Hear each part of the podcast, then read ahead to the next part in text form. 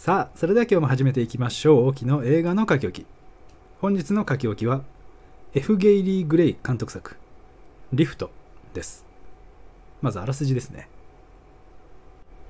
持ち主にふさわしくないと判断した市場価値の高い芸術作品を標的にする国際強盗団を率いるサイラス。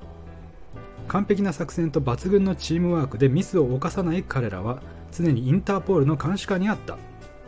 ある日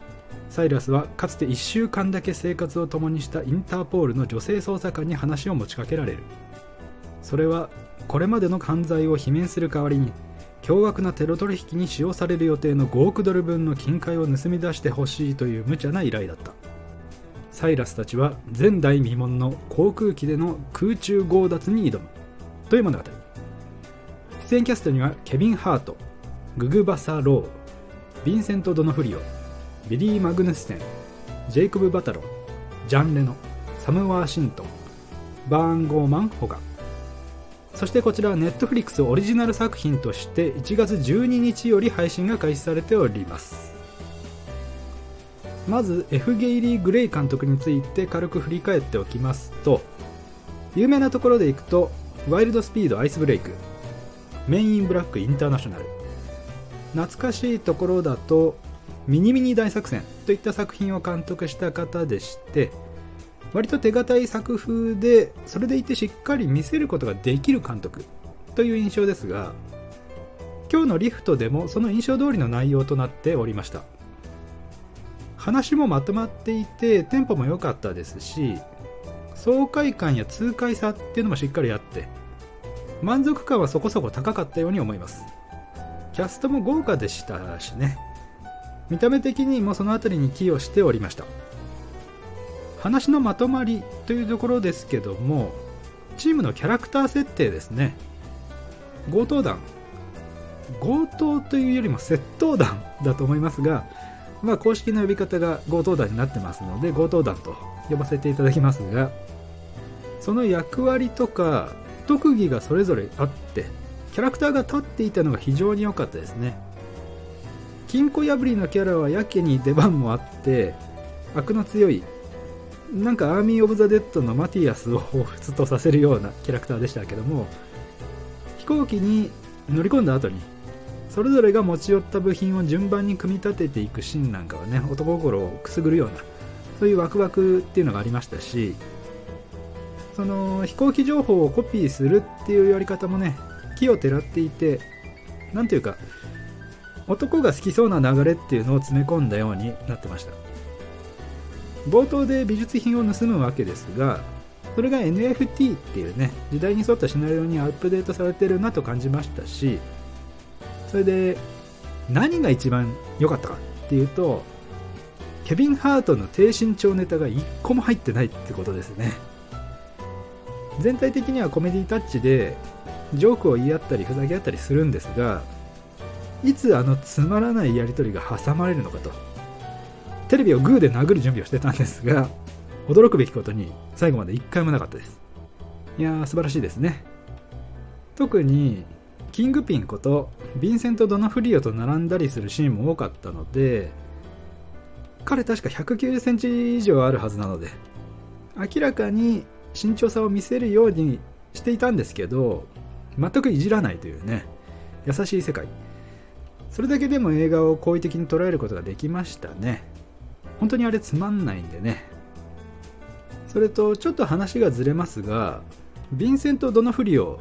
やっぱりちょっと膝が痛そうな歩き方してるので少し心配ですね。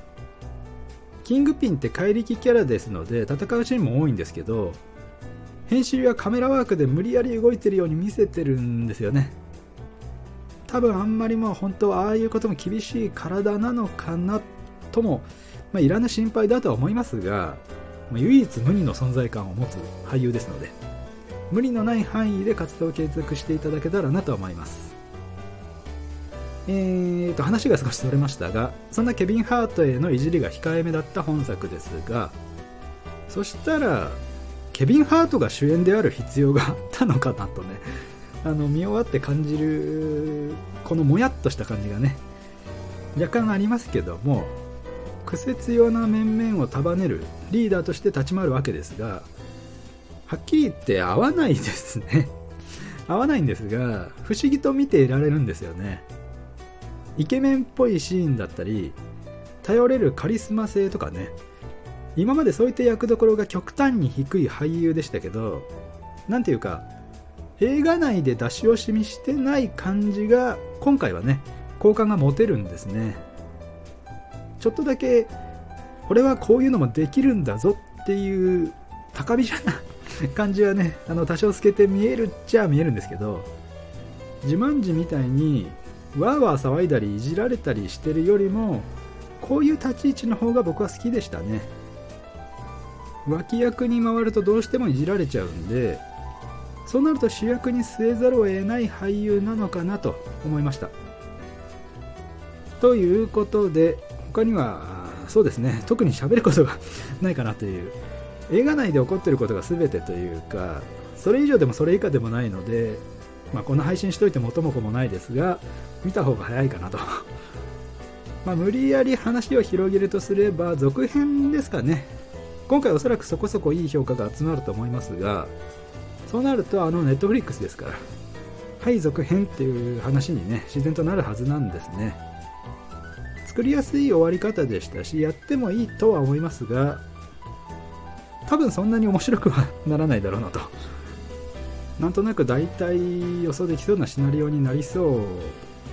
まあインターボールからまた依頼が来て新しいメンバーが加わったり仲間内で亀裂が生じて失敗しそうになるけどなんやかんやあって元さやに戻ってハッピーエンドみたいなのね、まあ、それを面白くするのが監督の腕の見せ所でしょうけども F ゲイリー・グレイが続投するかどうかもね現時点では全くわからないですからね。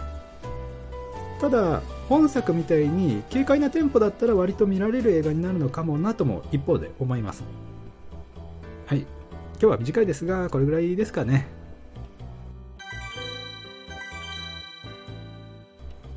おっとここでメールが届きました。では早速読ませていただきましょ